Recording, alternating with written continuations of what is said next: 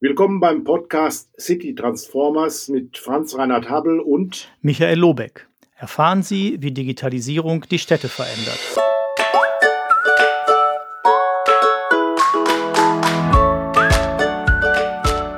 Ich begrüße Sie herzlich zu einer weiteren neuen Ausgabe unseres Podcastes City Transformer. Wir, das sind Franz Reinhard Habel und Michael Lobeck. Ja, lieber Michael, der Frühling ist da. Man sieht ja. das, man sieht das an den Temperaturen, aber auch daran, dass die äh, am Wochenende die Zeit umgestellt worden ist. Und wenn ich mich an früher erinnere, mussten wir die Uhren händisch umstellen. Das ist heute fast nirgendwo mehr der Fall. Selbst im Auto, auf dem iPhone sowieso, äh, organisiert sich die Zeit komplett selbstständig. Ähm, welche Erfahrungen hast du damit früher gehabt? Äh, ist das nicht auch ein technischer Fortschritt, den wir eigentlich äh, so jetzt einfach hinnehmen und akzeptieren? Ja, einerseits natürlich und andererseits, also wir haben tatsächlich noch so ein paar mechanische Uhren oder mechanisch sind die nicht, aber äh, noch nicht so vernetzte Uhren im, im Haushalt, die wir dann tatsächlich noch umstellen. Aber ähm, ja, es passiert dann von alleine, ne? Mein, das ist schon richtig. Andererseits dieses Umstellen, wenn man noch durchs Haus läuft und sich diese Uhren so alle mal runternimmt und dann alle eine Stunde weiterstellt, äh, da wird einem das ja nochmal bewusster. Dann ver vergisst man es nicht so schnell, dass sich was verändert hat. Hab, Oder man ist nicht so überrascht, dass man müde ist. Ich habe ja auch noch eine analoge Uhr zu Hause, glaube ich, und äh, habe dann festgestellt, dass wir die überhaupt nicht umgestellt hatten und die sich jetzt wieder ganz aktuell darstellt, äh, weil wir einfach vor einem äh, halben Jahr nichts gemacht haben. Ist natürlich ja. auch ein Weg, wie man die Uhrzeit immer wieder aktuell bekommen kann. Ja, Denn zweimal ja, im Jahr oder einmal im Jahr geht's dir dann richtig. Äh, ja, äh, genau. irgendwo. Aber es ist schon richtig, dass vieles durch Automatisierung auch sich dort äh, einstellt und bestimmte Ereignisse von außen, das ist ja eben dieses Wenn-Dann-Prinzip ja auch äh, aufgreift und dann bestimmte Handlungen vollzogen werden in der Technologie durch Impulse, die dann wiederum andere Geräte, wie in dem Fall Uhren, auch entsprechend äh, verändern und äh, eine neue Zeit anzeigen. Sowas gibt es ja in vielen industriellen Bereichen jetzt äh, unter normalen Gesichtspunkten sehr, sehr häufig dann auch. Ne? Ja, nutzt du denn auch solche ähm, äh, sozusagen im, im, ähm, im Netz diese if this, if this and then, then that oder ich weiß gar nicht, wie die wie dieses IFTTT, also sozusagen, wenn dies passiert, dann das machen, also wenn du eine Mail kriegst, dass dann das automatisch passiert oder sowas oder nutzt du das noch nicht? Nein, ich nutze das nicht. Ich habe das mal ausprobiert, aber mir fehlt eigentlich so die Anwendung gerade, äh, die für mich relevant wäre. Warum, weiß ich auch nicht, äh, aber ich habe es nicht weitergeführt. Machst du sowas? Nee, ich habe auch nur, es ist ähnlich wie bei dir, ich habe äh, das mal ausprobiert und bei mehreren Dingen. Also ich habe so eine Sache, ich nutze äh, zur Organisation von einigen Sachen nutze ich Trello ähm, und äh, sozusagen da gibt es so ein paar Routinen intern, äh, die dann ähnlich funktionieren. Also die zu einem gewissen Zeitpunkt gewisse Sachen auslösen oder wenn ein Kärtchen von da nach da geschoben wird, passiert Folgendes oder sowas im Hintergrund. Ähm, aber das ist eine kleinere Nummer davon. Sozusagen. Aber das wird sicherlich in der Folge häufiger der Fall sein, dass dann beispielsweise bei Projekten auch eingehende E-Mails automatisiert dem Projekt zugeordnet werden und dann, wenn man an das Projekt rangeht oder einen Warnhinweis bekommt, du musst jetzt an das Projekt, weil eine Information eingegangen ist, dass sich das auch konsolidieren wird und äh, eben viele Schritte und Zwischenschritte, die wir jetzt machen, dann vielleicht doch äh, ähm, nicht mehr notwendig sind, sondern sich die Dinge miteinander verketten. Also das vermute ich schon.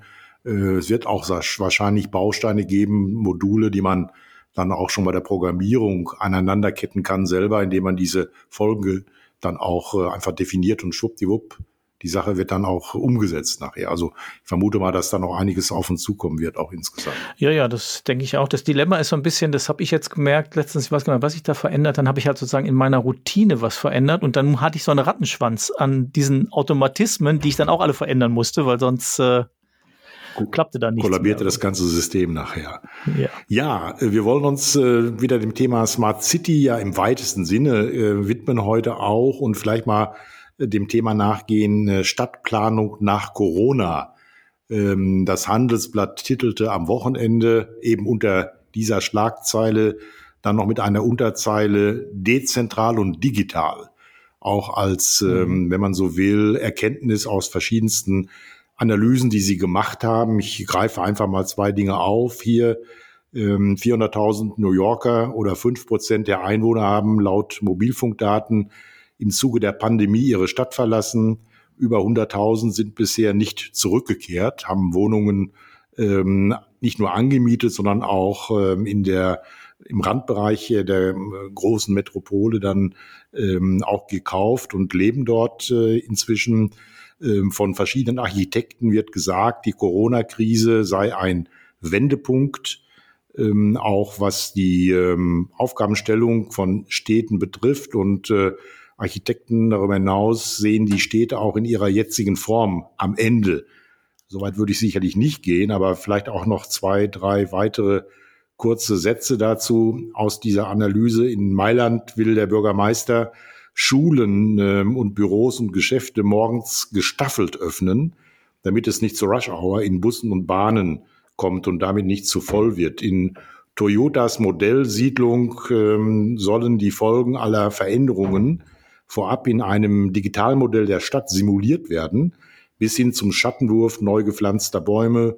Paris versucht, den Verkehrsinfarkt nicht mehr mit immer neuen Straßen und U-Bahnen zu beheben, sondern indem möglichst viele Wege überflüssig werden. Und, und, und. Man könnte das jetzt noch äh, weiter äh, fortsetzen. Äh, siehst du ähm, da einen generellen Trend oder sind das jetzt Ausnahmeerscheinungen, die nachher vielleicht auch wieder ja, sich zurückentwickeln werden?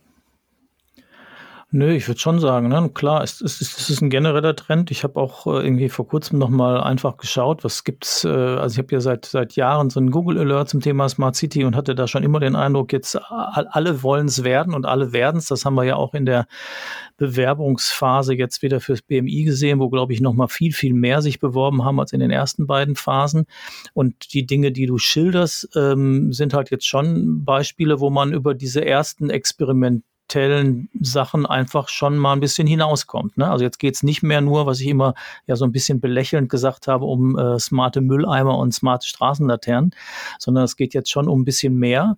Ähm, wo dann was passiert. Weil ich glaube, du hast auch Toyota auch angesprochen, ne? Richtig. Gerade war eine deiner genau. Aufzählungen. Eine Modellsiedlung von Toyota sozusagen. Ja, Woven City, glaube ich. Genau, Woven City heißt sie, richtig. Genau, und da habe ich letztens auch so einen kleinen Vortrag darüber gehört. Da hatte ich schon noch das Gefühl, das ist jetzt eher, ich habe öfter, wenn ich über Smart Cities gesprochen habe, habe ich äh, idealtypisch natürlich stark vereinfachend gegenübergestellt, so ein bisschen das ähm, ähm, Modell auf der grünen Wiese und das, was sich in, in ähm, sozusagen bestehende Städte ein, ähm, einbaut.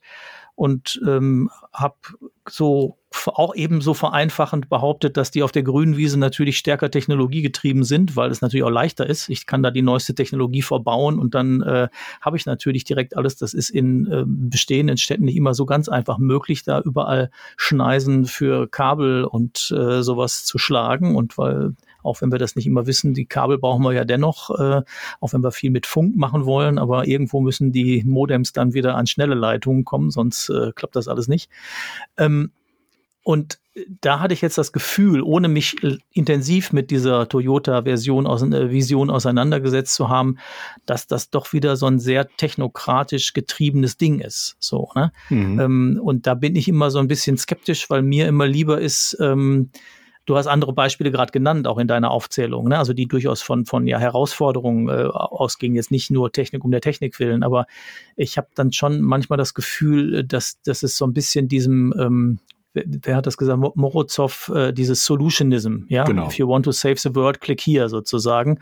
Ähm, und da habe ich immer das Gefühl, ja, mir wäre lieber, man würde gemeinsam sozusagen mit der Stadtbevölkerung gucken, wo sind unsere Herausforderungen in der Stadt und dann gucken, wie lösen wir die. Und dabei ist Digitalisierung ganz, ganz sicher ein wichtiges Werkzeug, würde ich sagen. Ja, weil das wäre absurd, das nicht zu nutzen.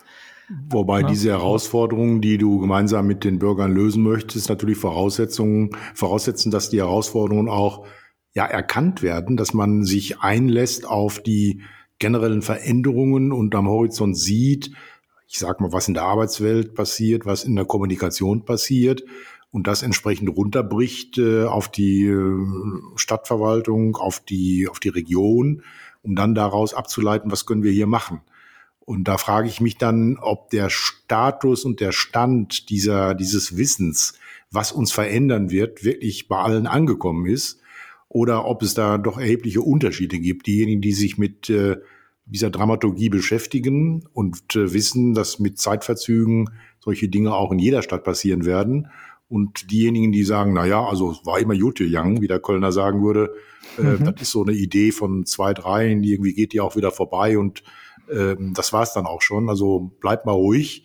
Äh, gibt ja unterschiedliche Ansätze auch äh, in der Stadtgesellschaft, sage ich mal. Das ist auch auf der einen Seite auch ganz gut, weil es quasi die Kommunikation ja auch belebt und äh, Unterschiede herauskristallisiert werden, äh, die einfach dann nachher auch äh, gemeinsam vielleicht zu Veränderungen oder auch nicht zu Veränderungen führen, also letztlich auch den Dialog äh, beeinflussen und stärken. Äh, aber die Frage ist, äh, ist der Wissensstand äh, so überall vorhanden, dass wir daraus Folgen oder Folgerungen ziehen können? Ja, ich, ich erstmal spontan, wenn ich nur zwischen Ja und Nein entscheiden darf, würde ich, würde ich Nein sagen.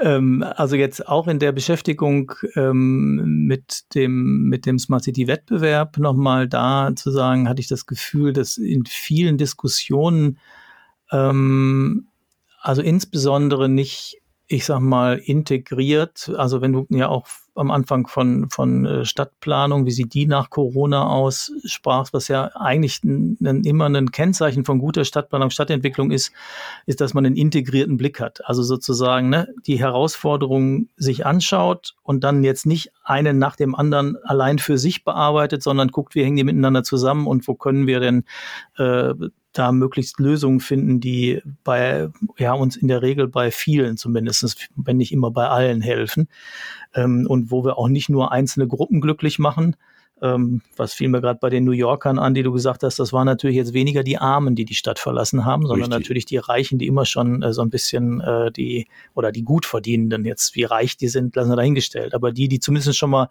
die meisten von denen hatten wahrscheinlich schon so ein Häuschen irgendwo und äh, konnten dann mal schnell äh, äh, rausgehen. Aber ich glaube tatsächlich, dass die, die ähm, immer noch nicht gut verstanden, dass wir alle miteinander noch nicht gut verstanden haben, wo der Zug denn hingeht. So. Ähm, und dass es aber eine, eine, wichtige Aufgabe ist, das sozusagen miteinander zu diskutieren. Ne? Ich habe das Gefühl, das hat, es hat zugenommen. Das würde ich ganz klar sagen. Also noch vor zwei Jahren oder so sind ganz, hatte ich das Gefühl, ganz viele so Technik-Enthusiasten durch die Gegend gelaufen. Alles wird gut, wenn mal, wenn wir nur ganz viel digitalisieren. Und da habe ich schon den Eindruck, es, ähm, es wird, ist jetzt auch klar geworden, okay, Datensicherung, Datenschutz ist eine relevante Fragestellung. So, da müssen wir mehr tun, um vernünftig damit arbeiten zu können. Das ist sehr gut, weil damit kann man trotz, trotzdem kann man ja hervorragende Lösungen bauen. Ähm, und auch bei der Frage, wem nützt es? Und äh, hat es Nebenwirkungen, glaube ich, denken jetzt viel mehr Leute als noch, wie gesagt, vor zwei Jahren, äh, so ein bisschen integrierter und äh, systemischer darüber. Ja, wie das denn stimmt mich. Wie könnte denn ein solcher positiv. Prozess angestoßen werden, dass da ein Dialog entsteht, dass sich Menschen auch mit diesen Themen auseinandersetzen? Müssen sie mehr Dokumentation sehen? Müssen sie ähm, sich äh, in kleinen Gruppen zusammenschließen? Hat die Stadt äh, die Aufgabe, solche Ideen ähm, jetzt nicht nur zu posten, sondern auch ähm, in verschiedenen Gremien oder in äh, Konferenzen oder Versammlungen bis hin zu ähm, Bürgerversammlungen dann auch entsprechend äh, äh, aufzubereiten und verfügbar zu machen? Oder ist das ein Prozess, den wir einfach ja, dem Zufall überlassen sollten? Kann man da ein bisschen unterstützend eingreifen? Und, und was wäre das deiner Meinung nach, wenn es denn so sein müsste? Also ich glaube tatsächlich, dass es im Wesentlichen öffentliche Akteure sind, die das äh, äh, unterstützen. Also öffentlich einerseits im Sinne von zum Beispiel Kommunen, weil ne, wir hatten das letzte Gespräch mit Frau Meigel aus Ulm.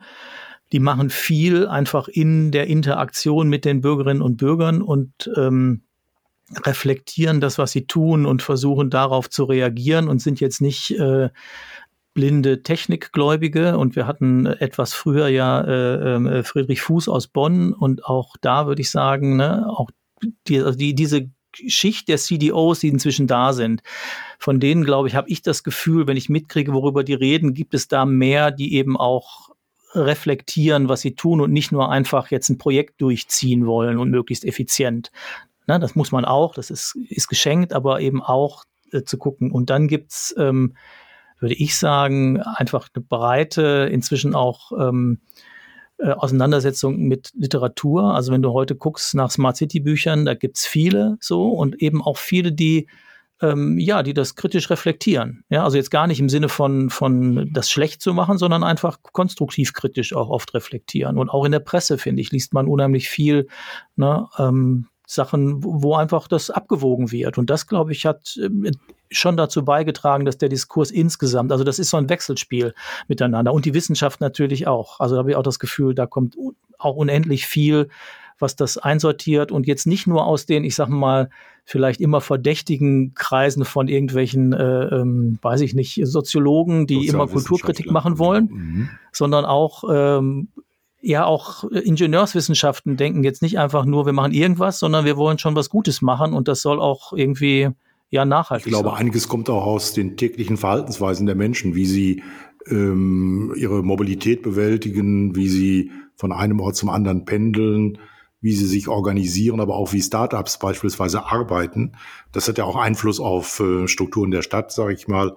Jetzt auch zu erkennen, dass vieles vielleicht besser werden könnte, wenn man das und das machen würde. Also Inspiration und Ideen werden dann auch aus der Lebens- und Arbeitswelt der Menschen, glaube ich, durchaus ähm, nicht nur reflektiert, sondern auch artikuliert und erreichen dann die eine oder andere auch politische Einrichtung, um damit entsprechend äh, auch zu gestalten. Und stehen wir ja wenn man mal ein paar Monate weiterdenkt, wieder vor einer spannenden, ja, wird wohl so sein, spannenden Bundestagswahl am 26. September. Jetzt sind gerade die Parteien dabei und teilweise haben sie es ja schon gemacht, auch ihre Wahlprogramme ähm, zu etablieren. Ähm, nimmst du da etwas wahr äh, in Richtung Smart City? Wird das ein Thema auch von Parteiprogramm für die Bundestagswahl sein? Was meinst du persönlich? Naja, im Moment gibt es ja so ein bisschen die, ähm, finde ich, die, die Tendenz der jetzigen Bundesregierung ähm, zuzuschreiben, dass sie die Digitalisierung verschlafen hat. Ähm, das finde ich ist so die momentane vorherrschende Stimmung in der Debatte über, wie gehen wir denn mit Corona um und was nützt uns Digitalisierung da? Und dann gibt es oft den Vorwurf, naja, liebe Leute, die Schulen sehen so aus, wie sie aussehen, weil ihr irgendwie jetzt mehrere Jahre nichts über die Reihe gekriegt habt oder nicht das Richtige getan habt oder nicht mit der nötigen Geschwindigkeit oder wie auch immer. Ähm, ist immer die Frage, ob andere das anders gemacht hätten. Das ist ja immer so ein hätte-hätte-Diskurs. Äh, äh, äh, aber ich habe jetzt noch nicht intensiv mir die Programme angeschaut, äh, wer sozusagen äh, jetzt uns was Neues verspricht und mehr. Ähm, und ich bin da auch so ein bisschen. Aber was würdest du denn reinschreiben, wenn du jetzt das Parteiprogramm für die Partei Y schreiben müsstest jetzt und äh, den Auftrag hättest, hier zwei Passagen an ähm, Entwicklungen oder Forderungen in diesem Sektor Stadtentwicklung, Digitalisierung dort aufzunehmen? Was fällt dir spontan ein? Na, ich glaube, was, was mir spontan einfallen würde, wären so zwei Sachen. Das eine ist tatsächlich, äh, ne, was ich gerne sage, ist, ich würde es Ziel, Ziele vor Technik nennen. Also zu sagen, ähm, na, lass uns gemeinsam gucken, wo sind die Herausforderungen, die inhaltlichen. Jetzt lassen wir das kurz weg und dafür dann dezidiert zu erarbeiten, wo kann uns an der Stelle Digitalisierung helfen. Und ich zum Beispiel würde sagen, mein, ähm, also eine größere Herausforderung in der Gesellschaft würde ich jetzt sehen bei sowas, was ich Integration, Inklusion oder wie immer wir das äh, formulieren nenne, also so ein gesellschaftlicher Zusammenhalt. Ähm, als jetzt äh, die Rendite äh, von ähm, ähm, Daimler irgendwie zu erhöhen. So, ja.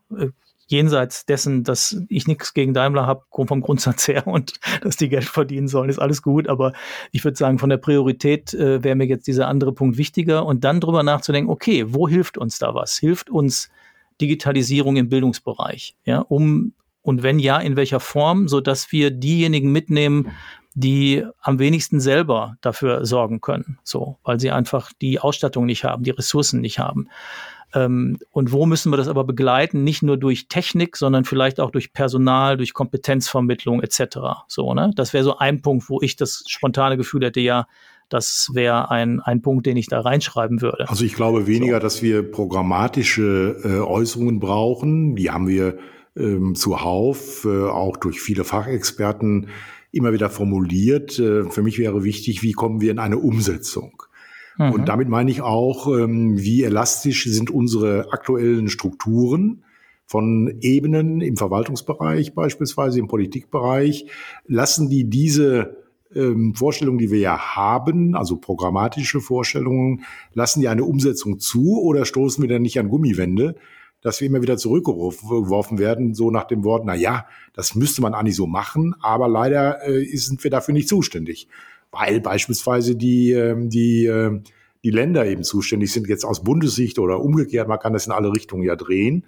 Und dann sagt man, ja, ist leider so, wir würden es ja gerne machen. Also die Frage muss man nicht ganz grundsätzlich heran. Das ist ja auch unter anderem durch äh, äh, Brinkhaus als CDU, CSU äh, Fraktionsvorsitzender des Bundestages artikuliert worden, dass die Verwaltung abenteuerlich arbeitet. Hier, er sprach von einer Revolution, ähm, die notwendig wäre, um äh, Ebenen stärker in Projekte zu verbandeln, miteinander zu verbinden.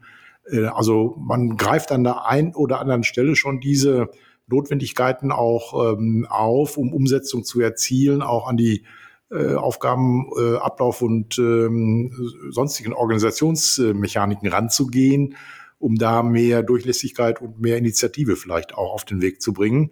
Das wäre das eine. Das andere ist, wie kann ich hier Menschen motivieren, auch das, was sie erkannt haben, dann auch auf den Weg bringen und entsprechend umsetzen können und wie viel Spielraum wird ihnen gelassen ähm, in der jeweiligen Organisation. Ich glaube, es hängt auch viel von unserer Einstellung zu unserer eigenen Arbeit ähm, im Gestaltungsbereich äh, der Verwaltung ab. Ja, und vielleicht gibt es dann auch so eine Schnittstelle. Also ja, erstmal finde ich das, das wunderbar und richtig. Ich denke auch, dass wir auf dieser, dieser Umsetzungsebene äh, noch, da gibt's noch Luft nach oben. Und eine Möglichkeit wäre eben auch tatsächlich so eine Öffnung, also ne, sowohl der Ebenen füreinander, äh, ne, wie du das ansprachst, jetzt nicht immer zu sagen, ja, das ist ja, ich werfe dir das über den Zaun und sieh mal zu, wie du damit zurechtkommst, sondern zu sagen, wie können wir es gemeinsam hinkriegen.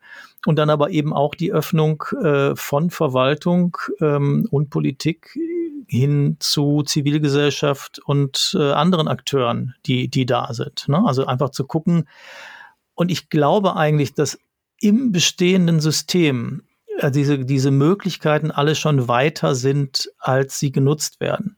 Ja, ich denke das immer am, ich sag mal, am Beispiel äh, Schule, was ja eigentlich ein hochreguliertes System ist. Ja, es gibt alle möglichen Lehrpläne und äh, die Schulen selbst können ganz wenig tun und, und sowas. Äh, und auch jetzt in Corona habe ich immer den Eindruck, äh, warten immer die Schulleiter auf die Mail vom Landesministerium und äh, die kommt dann am Sonntagmittag und dann sollen sie aber am Montagmorgen schon alles umgesetzt haben. So. Ähm, und gleichzeitig gibt's aber sowas wie, ich sag mal, den deutschen Schulpreis. Ja, also jetzt jenseits von Digitalisierung einfach nur. Ähm, wo jedes Jahr äh, Schulen prämiert werden, die im bestehenden System etwas gut machen und zum Teil etwas auch völlig anders machen als andere. So, und dann sieht man, ja, es hängt offensichtlich doch auch immer an handelnden Personen, die erkennen, ich habe eigentlich den Spielraum, so, äh, und ganz viele nutzen den aber nicht, weil sie zu, also entweder weil sie zu eng denken oder aber auch weil sie dann vor Ort die Ressourcen nicht haben. Manchmal hängt es ja auch an, da reicht dann nicht, wenn ich alleine das denke, sondern dann habe ich vielleicht jetzt nicht die passenden Mitstreiterinnen und Mitstreiter. Und wenn ich sie habe, dann kann ich plötzlich Sachen bewegen, die für die Schülerinnen und Schüler und auch für die Lehrerinnen und Lehrer ganz anders aussehen als an der anderen Schule, die jetzt direkt nebenan ist, im gleichen System, mit den gleichen Ressourcen und so weiter. Ne? Also jetzt ähm, und das finde ich dann schon, das ist sozusagen immer was, wo ich denke, äh, das macht mir immer Mut, äh, dass ich denke, ja, es geht auch was in den Systemen. Ähm, und wir müssen einfach mehr lernen, das zu tun. Aber müssen sich so. diese politischen Systeme nicht äh, stärker öffnen auch und äh, auch, ähm, du sprachst ja auch Bürgerinnen und Bürger an, äh, mehr ähm, aus der Zivilgesellschaft an Ideen, an Vorstellungen mitdiskutieren, mit aufgreifen und jetzt nicht ähm, ein Programm aufstellen, was sie sagen, wir ziehen das mal in drei Jahren durch, wohl wissend, dass eigentlich schon zwischendurch wieder was anderes passiert, aber wir haben nun mal das Programm und das müssen wir erstmal zu Ende bringen. Und dann sehen wir weiter. Also die Frage der Flexibilität, auch ähm, wie kann man die äh, trotz der äh, Herausforderung rechtmäßig zu handeln, legitimatorisch sauber zu bleiben, wie kann man dennoch Flexibilität auch ähm, ja, praktizieren, um den Gegebenheiten Rechnung zu tragen, die sich halt nun mal plötzlich so darstellen, wie sie gerade sich darstellen. Äh, also Flexible Response, mein Lieblingsschlagwort ja immer wieder auf unterschiedliche Herausforderungen auch unterschiedlich in einem rechtsstaatlichen Rahmen noch ähm, reagieren und agieren zu können. Also einfach äh, eine höhere Flexibilität äh, an den Tag zu legen und da bin ich dann wieder bei der kommunalen Ebene, weil das Wissen um die Lage, glaube ich, auf der kommunalen Ebene am intensivsten und am größten ist und deswegen auch die Handlungs- und Gestaltungsmöglichkeiten auf dieser lokal-regionalen Ebene noch ausgebaut werden sollten. Natürlich mit den notwendigen Ressourcen und gesetzlichen Rahmenbedingungen, aber die eigentlichen Macher und Gestalter und Umsetzer ist nun mal die Kommune. Und ähm, das ist ja noch nicht bei allen, zwar schon bei vielen, äh, bei immer mehr, aber noch nicht bei allen so angekommen, dass dieser äh, Gestaltungsauftrag doch äh, auf der kommunalen Ebene, glaube ich, richtig angesiedelt ist. Ne? Ja, ja, ich, ich bin da völlig bei dir. So, ne? Ich bin ja auch ganz oft ein jemand, der sagt, dass, dass ich auf das ein oder andere Förderprogramm von übergeordneten Ebenen auch verzichten könnte, äh, wo die sich dann viel hehre Gedanken machen und Kommunen dann irgendwie so versuchen, in irgendeine Richtung zu lenken, statt äh, vielleicht die Kommunen besser auszustatten und mal zu gucken, wo die denn hinwollen und welche Probleme die denn lösen wollen mit der Flexibilität finde ich, ist das halt so eine Sache. Das ist einerseits völlig d'accord, wo ich finde, da muss man halt, äh, man muss gucken, dass die Strukturen, die man hat, ähm, eben in der Lage sind, auf Herausforderungen zu reagieren. Das hatte ich jetzt, das fand ich interessant bei einer Kommune, ich sage jetzt mal den Namen nicht, ähm, bezüglich des Antrages, auf den ich nochmal komme, zum PMWI-Wettbewerb, äh, BMI-Wettbewerb. Ähm, da war es dann tatsächlich möglich, dass eine zentrale Einheit einfach gesagt hat, okay, ich, wir schreiben den Antrag, ich brauche dafür aus der Einheit so viel, aus der so viel, aus der so viel, aus der so viel, aus der so viel Unterstützung, Ressourcen. Und dann hat die Spitze entschieden, ja, das kriegst du. Die werden abgezogen aus den anderen Einheiten und du hast jetzt quasi eine Taskforce, du schreibst diesen Antrag. So. Und so kann ich mir das vorstellen. Natürlich bleibt dann in den Einheiten, wo das abgezogen wird, in der Zeit irgendwas anderes liegen, in Anführungsstrichen. Ja, aber das ist, ist ja klar. Wir können dann nicht, die verdoppeln nicht ihre Zeit, sondern die machen dann punktuell, projektmäßig sowas. Und das ist eine Art, wo ich jetzt denke, eine ganz einfache, ja, die jetzt keine neuen Gesetze erfordert, keine neuen Bestimmungen, sondern wo einfach mal, ich finde, mit einem gesunden Pragmatismus eine Entscheidung getroffen wird, wo man auf eine aktuelle Herausforderung, jetzt ein Förderantrag, das war jetzt keine besondere Herausforderung, aber einfach reagieren kann. Aber, sagt, aber, okay, da, aber da mal meine Kritik, damit wir nicht um, um nicht immer gleich äh, in der Argumentation hier auch sind, meine Kritik daran, ob das klug ist oder schlau ist, so vorzugehen, da habe ich doch meine Zweifel, weil wenn ich nur Ressourcen abziehe, die ich dann zusammenfüge und dann sagen, mach mal den Antrag, ich glaube, es geht doch zunächst mal darum, zu erkennen und zu vermitteln, dass hier ein ganzheitlicher Ansatz, eine Stadtentwicklung oder Kreisentwicklung, je nachdem, wer da der Antragsteller ist, ja angedacht ist, dass man sich aus den alten Gleisen herausbewegen muss, dass man einen Transformationsprozess hier auch ansteuern will. Und dieser Transformationsprozess möglicherweise auch eine andere Arbeitsform eben der Kooperation, der Kollaboration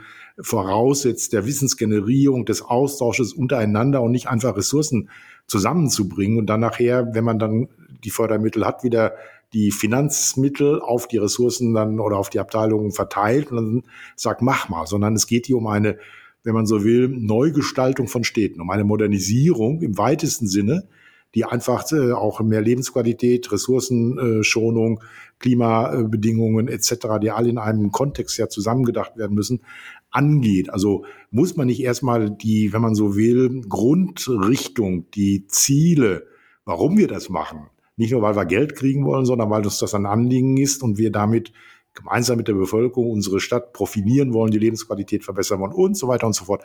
Nicht diese Grunddebatte erstmal auslösen in der Verwaltung, um da Awareness zu erzielen.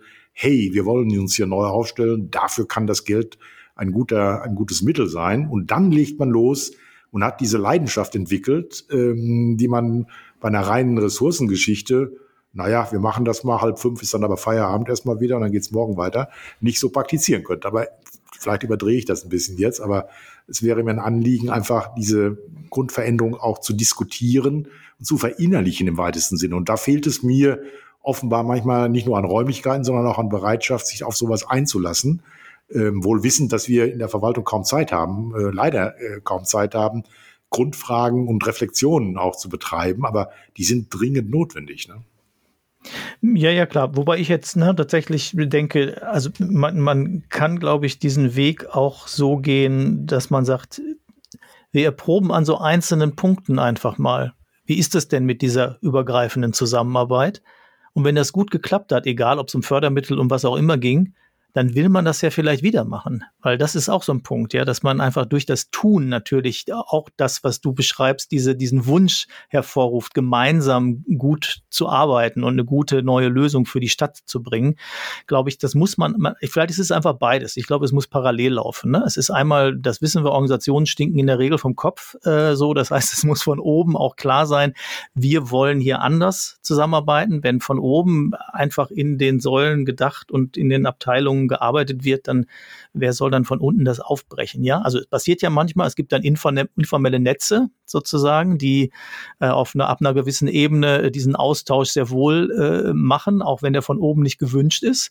Ähm, und dann äh, kriegt man das äh, dann trotzdem hin. Das ist ja eine, auch eine Reaktion. Ähm, und gleichzeitig glaube ich aber, dass es erst dann wirklich funktioniert, wenn das von oben äh, auch unterstützt wird.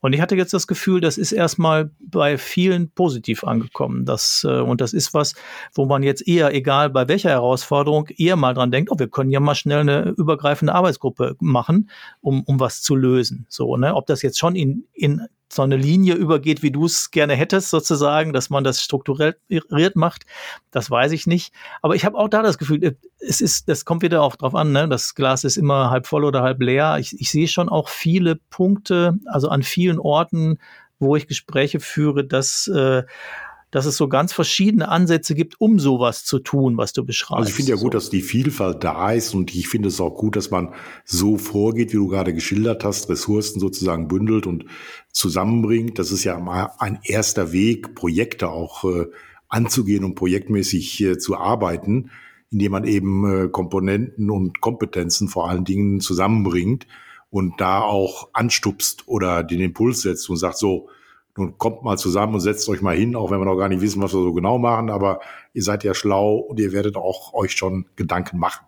Auch dieser Weg ist natürlich äh, für die eine oder andere Verwaltung genau der richtige, hängt immer da von den Örtlichkeiten ab und auch von der Mitarbeiterschaft insgesamt, von der Kommunikationsinfrastruktur, die man selber hat, vom Kommunikationslevel.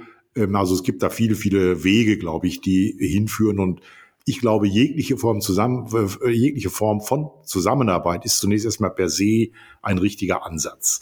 Und was man daraus gestaltet, ist eine Frage dann auch der Eigenverantwortung und des Wollens. Aber diese Grundlage braucht man natürlich. Alleine im Kämmerlein, wenn ich äh, nicht kommuniziere, kann ich überhaupt nichts verändern und was anders machen.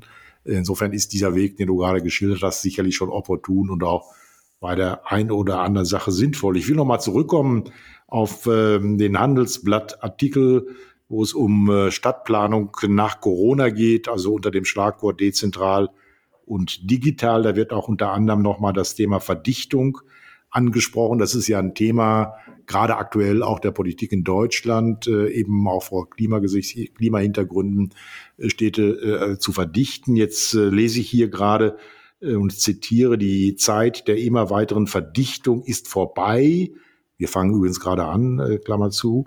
Die Städte werden sich in eine Netzwerkstruktur verwandeln, indem sie sich mit äh, dem Umland verbinden. Also auch hier neue Raumstrukturen sich äh, offenbar etablieren und ein Netzwerk aus lebenswerten Stadtvierteln entsteht. Ähm, ist das ein, ein Widerspruch, dass wir jetzt die Verdichtung so weit nach voran, nach vorn treiben? Oder ist das, was hier gerade zitiert wird, äh, schon die äh, Nachfolge, Nachverdichtung und äh, das erreicht uns dann erst in zehn Jahren, äh, was ich hier gerade zitiere. Ja, es gibt ja in der, ich sag, in der Community gibt es ja den, den Begriff, ich nenne das jetzt mal der, der, ähm, der doppelten Innenentwicklung, also zu sagen, einerseits verdichten wir und andererseits schaffen wir aber auch Strukturen, in der, in der Stadt, die, die lebenswert halten, weil wir alle wissen, dass jetzt nur Verdichtung uns auch nicht weiterhilft. Wobei ich immer wieder ja überrascht bin, wenn man sich so die Gründerzeitviertel anguckt, welche hohe Dichte die haben. Ja, und nun zu den beliebtesten Wohnvierteln zählen. Also zumindest jetzt für Bonn kann ich es definitiv sagen. Für Berlin auch. Ähm, und äh, das ist jetzt, die, die könnte man so eins zu eins nicht bauen. Das ginge nach heutigen Bauvorschriften nicht, aber äh, nichtsdestotrotz ist es erstmal von der Dichte, die Dichte alleine ähm, hat weder das, äh, bringt es weder positiv noch negativ hervor. Ich glaube, wir müssen eben gucken, welche Qualitäten wir da realisieren wollen. Also gerade auch beim Punkt, ähm, ganz viel heute diskutiert natürlich in Richtung Klimaanpassung, Grün in der Stadt, äh, Wasser in der Stadt, jetzt nicht jedes kleine letzte Restchen zuzubauen und zu versiegeln. Und wenn dann das intelligent zu machen, so intelligent, dass eben da Wasser versickern kann, wenn es mal regnet, ähm, dass wenn die Sonne scheint, nicht alles sich aufheizt. Ähm, und ich glaube, da würde ich jetzt erstmal sagen, wenn ich an die, an die, ähm, an die Städte denke, hätte ich schon das Gefühl, dass das ähm, der große Vorteil, den die Städte haben in der Dichte, ist ja, ähm, also den die Dichte mit sich bringt, ist ja die, dass es so unendlich viele Anregungen und Kontakte gibt. Ne? Und dass es kurze Wege gibt und dass es schnell ist. Natürlich schafft Digitalisierung, das ist ja so eine Diskussion, ob jetzt das alles auch eine neue ähm, Bewegung hin aufs Land auslöst. Ich bin immer noch skeptisch, muss ich sagen. Ähm, weil ich natürlich gibt es Leute, für die ist das relevant, ähm, das zu tun und die haben jetzt bessere Möglichkeiten und die Digitalisierung hilft dabei. Aber natürlich hilft auch den Städtern die Digitalisierung. Und das heißt also, die profitieren auch und meiner Ansicht nach profitieren die ja im Zweifel sogar noch mehr als die Landbewohner. Ähm, und darum glaube ich, dass wir diese Verdichtung erstmal noch weiterhin, also es gibt immer eine Grenze natürlich, ne? Es ist ja nicht, wird nicht immer besser. So, das gibt es bei vielen. Der Ertragszuwachs nimmt in der Regel ab und dann irgendwann gibt es dann Optimum oder vielleicht auch mal eine andere Art von Kultur und vielleicht sind wir auch gerade an so einem Punkt. Vielleicht gibt es demnächst eine Bewegung, wo die Leute eher wieder ländlicher wohnen wollen, keine Ahnung, aber da haben wir ja ganz viele andere Folgeprobleme, warum die Leute das nicht tun, ne? weil sie dann weitere Wege haben, weil wir viele ähm, Infrastrukturen nicht flächendeckend vorhalten können. Also können wir machen, ist viel, viel teurer, haben wir das Geld für andere Sachen nicht. Ähm, und davon sind eben nur Teile digitalisierbar und virtualisierbar und ersetzbar. Ne? Teile ja, und das machen wir, das sollten wir dann auch tun, und andere aber eben nicht. So, also da bin ich so ein bisschen, ja, Netzwerkstädte und dass die so zusammenwachsen, das gibt's ja schon, also was weiß ich, ne? ich komme aus dem Ruhrgebiet, also was äh, da gibt es keine, keine Stadt, keine erkennbare Stadtgrenze oft, ne? sondern man fährt einfach da durch und dann kommt das Schild, okay, nächste Stadt, alles klar, kennt man aber trotzdem nicht und äh, ist alles verwoben und der Alltag der Menschen ja eh. Das ist äh, also die Verdichtung, die, die Verdichtung von Menschen, wenn ich das mal so betrachte, jetzt äh, nicht nur auf den ähm, auf die Gebäude beziehe, sondern auch auf die Ansammlung von Menschen, bedeutet ja auch, dass dadurch in der Tat informelle Netzwerke äh, auch zwischen Experten entstehen, die beständig neue Ideen beispielsweise hervorbringen. Ähm, auch hier wieder ein, ein Satz aus dem Handelsblatt von vergangener Woche. Der Afterwork Margarita wird zum Fortschrittsmotor. Das heißt also, die Art, wie wir da uns äh, zusammenfinden, hat auch was Impulsierendes, was äh, ja vielleicht sogar Disruptives, in dem Neues entstehen kann und Kreativität da insbesondere gefördert wird, obwohl das ja inzwischen auch vielfach widerlegt wird. Ähm, ich las jetzt in einem anderen Magazin, dass ähm, was den Bereich äh, von äh, Abrechnungssystemen betrifft, ähnlich was Wirecard gemacht hat, macht ein äh, irisches Unternehmen, leider habe ich den Namen jetzt nicht im Kopfe, mit zwei jungen Leuten, die eine Kapitalisierung haben von, glaube ich, über 100 Milliarden und der große Renner sind auf diesem Abrechnungsmarkt, die kommen aus einem kleinen irischen Dorf mit 140 Einwohnern und haben dort auch ihr Hauptquartier und bedienen mhm. die gesamte Welt mit dieser Technologie. Unglaublich, was sich da abspielt und ist der Beweis dafür, dass es nicht unbedingt San Francisco sein muss äh, oder äh, Silicon Valley als Ganzes oder was auch immer man jetzt als Stadt nennen mag. Also es gibt diese Punkte. Ja. Interessanterweise. Ja. Also die, die äh, Kreativität in ländlichen Regionen darf nicht vernachlässigt werden oder in Abrede gestellt werden. Nein, nein, ich finde, das ist ja auch gar nicht so. Das ist ja, ne, ich habe letztens, äh, habe ich, haben wir glaube ich schon mal drüber gesprochen über das Buch äh, Land in Sicht, äh, was äh, ein Kollege Klaus Christian Wiegand, den du ja auch kennst, äh, herausgegeben hat zusammen mit Christian Krajewski, wo ich einen Aufsatz schreiben durfte über Digitalisierung im ländlichen Raum. Äh, was ein sehr breites Bild eben des ländlichen Raumes äh, zeigte und auch einfach klar, es gibt den ländlichen Raum nicht so, sondern es hieß dann auch in dem Buch immer die ländlichen Räume.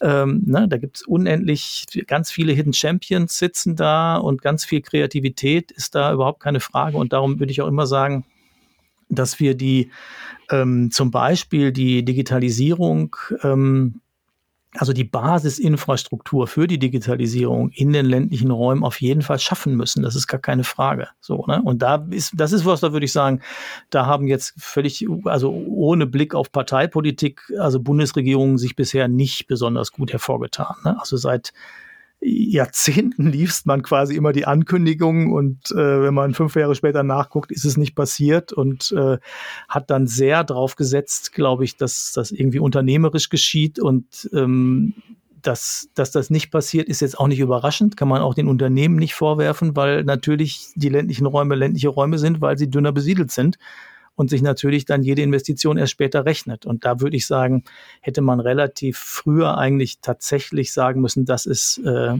eine Grundversorgung und das ist Daseinsvorsorge und das muss eine öffentliche Investition sein. In welcher Form man das dann ausagiert, ist mir egal, ob das über Subventionen von Privatunternehmen oder über öffentliche Direktinvestitionen, das, das finde ich fast nebensächlich. Aber da hatte ich das Gefühl, da sind wir nicht so richtig vorangekommen. und es ist immer noch so, wenn ich heute mit, äh, ähm, mit ähm, Kommunen zu tun habe, die im ländlichen Raum angesiedelt sind, habe ich immer noch Schwierigkeiten, wenn ich sage, wir machen eine Videokonferenz. So, dann gibt es immer noch welche, die sagen, oh, da muss ich mal gucken, wo ich da hinfahre, dass ich mit ihnen äh, sprechen kann. So. Na? Nutzen wir die letzten zwei Minuten, die wir noch haben, nochmal zu einem Ausblick. Was meinst du, wann haben wir denn in der Digitalisierung aufgeholt? Und das zweite wäre, äh, Denkst du, dass jetzt in der Tat mit der neuen Bundesregierung sich Dinge wirklich grundsätzlich verändern und verbessern werden? Oder bleiben wir im Ankündigungsmodus auch weiterhin? Gelingt es uns, diese Modernisierung wirklich ernst zu nehmen jetzt? Was meinst du? Im Bereich Digitalisierung und, wenn man so will, Vernetzung, Kommunikation und damit auch, was die Aufgabenerfüllung betrifft. Ja, müssen wir ja erstmal gucken, welche Bundesregierung wir kriegen. Ne? Ja. Aber gut, ich erstmal, ich bin, ich bin zuversichtlich. Wir nehmen mal die, die ideale, für uns ideale Bundesregierung. Äh, okay, die, ohne, ohne sie zu benennen. Ohne sie ja. zu benennen, genau. Ohne sie zu benennen. Ja, also ich, ich glaube schon, dass ähm, also dass man inzwischen auch erkannt hat auf Bundesebene, dass diese äh, die jetzige Struktur, die wir haben, das nur mittelbar voranbringt und dass alle, also oder viele Stimmen, die ich höre, gewillt sind, in diesem Bereich mehr zu tun. Darum bin ich da äh, tatsächlich ein bisschen zuversichtlich, so, dass wir im Punkto Digitalisierung eine, eine Unterstützung und einen Schub bekommen. Nicht so ganz sicher bin ich eben, ob die dann in dem von mir gewünschten Sinne, was ich vorhin sagte, Ziele vor Technik und äh, was du auch nanntest, ob das dann immer gleich auch die Strukturen mitnimmt oder ob das dann nur so ein Abarbeiten wird. Das muss man mal schauen. Aber ich habe auch da eigentlich das Gefühl, dass sich ähm, mehr Stimmen so konstruktiv einbringen und einmischen, äh, dass das positiv ist. Auch dieses ne, jetzt schon oft genannte BMI-Förderprogramm ist für mich ja eigentlich ein positives äh, Signal so. schon mal. Ich finde, das ist gut, gut aufgebaut, es ist sehr vielfältig, es lässt für viele ähm, Kommunen Möglichkeiten offen. Ähm, man kann Personalkosten reinrechnen, äh, die man dafür braucht. Das ist an vielen Stellen geht es auf die pragmatischen Bedürfnisse ein, gute Sachen machen zu wollen. So, also insofern, und wenn man das ein bisschen fortdenkt oder auch das, äh, was Frau Meigel im letzten Podcast nannte, die Innovationsplattform, also habe ich schon das Gefühl, es bewegt sich an mehreren Stellen etwas in die richtige Richtung und es geht weg von dem, ähm, von so ähm, starren bürokratischen Dingen. Also darum glaube ich, dass da sind wir an vielen Stellen tatsächlich in, in der richtigen Richtung unterwegs. Manchmal ist es halt dann doch noch so, ähm, dass, dass es, ähm, bevor was umgesetzt wird, man doch noch 24 Aktenordner Formulare ausfüllen muss. Also in der Und da müssen wir, glaube ich, auch noch ein bisschen hin. In der Nachbetrachtung glaube ich auch, dass das, was äh, mit dem Smart City äh, Förderprogramm des BMI gemacht wurde im, in den letzten beiden Jahren, äh, eine Weggabelung ist. Ähm, jetzt, äh, wo wir in den nächsten Jahren feststellen werden, genau zur richtigen Zeit, hat das doch extreme Effekte ausgelöst im Positiven und in der Veränderungsnotwendigkeit. Äh, insofern war das eine Signalwirkung und man kann das nicht hoch genug ähm, definieren und äh, auch dem Bund anrechnen, dieses gemacht zu haben, weil hier der Gestaltungsspielraum und die Kreativität und die Vielfalt sich ja auch hier schon heute darstellen und das äh, extrem gute positive Wirkungen haben wird. Also auch was würdest du dir denn noch wünschen von einer neuen Bundesregierung als Aktivität? In der Tat würde ich mir wünschen, äh, jetzt äh, auch mehr Einbindung der Zivilgesellschaft. Ich würde mir eine neue Balance zwischen Staat, Wirtschaft und Zivilgesellschaft insgesamt bei der Aufgabenwahrnehmung auch wünschen. Ich würde mir, was Strukturen betrifft, äh, mehr Flexibilität ähm, wünschen, auch bei bestimmten außergewöhnlichen Ereignissen, wie wir sie gerade in der Corona-Krise haben, auch ein anderes Management aufzusetzen, teilweise auch von außen, vielleicht äh, für diese Zwecke äh, hereingeholt, auf Zeit natürlich, um einfach hier gemeinsam an Lösungen zu arbeiten und sich nicht eben hinter den ähm, äh, jeweiligen Aufgaben, die man definiert bekommt durch äh, Gesetze und Verfassung, nur daran zu orientieren hat, sondern auch jetzt nicht die Gesetze zu brechen, das ist gar keine Frage, aber so zu handeln, dass jeder für sich Verantwortung übernimmt und äh, einfach auch ähm, letztlich durch äh, Steigerung der Digitalkompetenz wir da befähigt werden, im öffentlichen Sektor die Wege zu gehen, die andere auch schon vor uns gegangen sind, uns einfach äh, dort auch ähm, ja aufmachen für unser Land, auch für das Gemeinwesen in dieser doch sehr volatilen Zeit äh, auch ein System zu etablieren, was den Menschen hilft, auch ihr, ihr Leben an diesem Ort, in diesem Land auch so ähm, zu gestalten, dass sie sich wohlfühlen, dass sie gerne ihr Leben, dass sie aber auch Ein- und Auskommen haben, was Arbeit und äh, Entwicklung betrifft. Also letztlich auch, ähm, was Zukunftsgestaltung generell äh, betrifft, sich hier die Dinge zum Guten wenden lassen und man auch entsprechende Unterstützung und Aufgabenstellungen von Staatswegen bereitstellt, die Gesellschaft äh, auch in diese Richtung weiterzuentwickeln, ohne sie zu dominieren oder Aufgaben von oben nach unten äh, festzulegen. Also mehr mhm. Freiheit. Mhm. Man könnte es mit einem Satz sagen, vielleicht wäre es sogar ja. schlauer gewesen, sich nur auf diesen Satz zu konzentrieren, sondern mehr Freiheit und mehr Freiräume äh, zur Eigengestaltung. Mhm. Das mal so als Schlusswort von heute. Aber das letzte Wort, wie immer bei allen unseren Podcasts, hast natürlich der Michael Loweck. Bitte, Michael. Ja, äh, vielen Dank, Franz Reinhardt. Ich fand das einen sehr interessanten Austausch. Äh, hoffe, unsere Hörerinnen und Hörer fanden das auch interessant. Wenn Sie Anregungen haben, die uns irgendwie noch weiterhelfen können oder was kommentieren wollen oder Vorschläge machen wollen, dann wenden Sie sich gerne per Mail an uns info at hubble und lobeck.de. Da diese Mail erreicht uns beide und äh, dann können wir darauf äh, antworten und eingehen im Podcast. Ansonsten wünschen wir Ihnen noch wunderschöne erste Frühlingstage in der Sonne, wo immer sie sein mögen.